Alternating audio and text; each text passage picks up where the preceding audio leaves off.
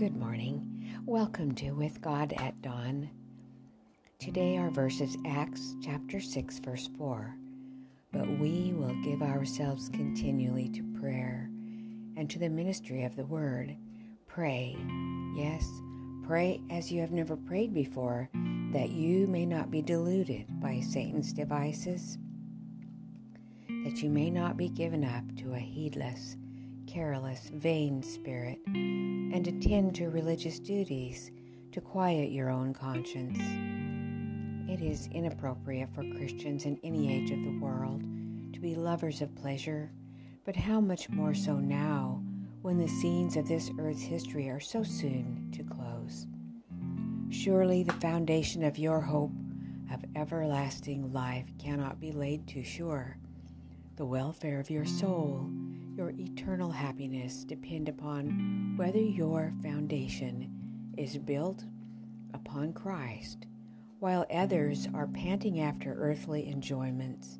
Be ye panting after the unmistakable assurance of the love of God, earnestly, fervently crying, Who will show me how to make my calling and election sure? The darkness of the evil one encloses those who neglect to pray. The whispered temptations of the enemy entice them to sin, and it is all because they do not make use of the privileges that God has given them in the divine appointment of prayer. Why should the sons and daughters of God be reluctant to pray when prayer is the key in the hand of faith to unlock heaven's storehouse? Where are treasured the boundless resources of omnipotence. Without unceasing prayer and diligent watching, we are in danger of growing careless and of deviating from the right path. The adversary seeks continually to obstruct the way to the mercy seat that we may not be earnest, we may not by earnest supplication and faith obtain grace and power to resist temptation. I selected Psalms 46:10 this morning, one of two. Be still and know that I am God. In our prayers, too oftentimes we talk, but we don't listen. God has things He wants to share with us. Let's listen. In this other prayer, I'm just going to quote the Lord's Prayer, which is found in Matthew 6, verses 9 to 13. Our Father, which art in heaven, hallowed be thy name. Thy kingdom come, thy will be done, in earth as it is in heaven. Give us this day our daily bread, and forgive us our debts as we forgive our debtors. And lead us not into temptation, but deliver us from evil.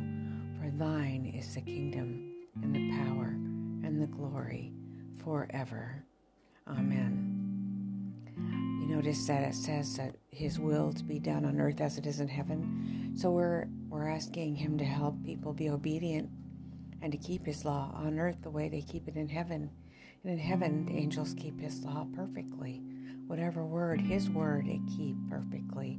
And this is part of that prayer that Jesus gave us to pray that people would keep God's law on earth perfectly. And he has made that possible for us to do so.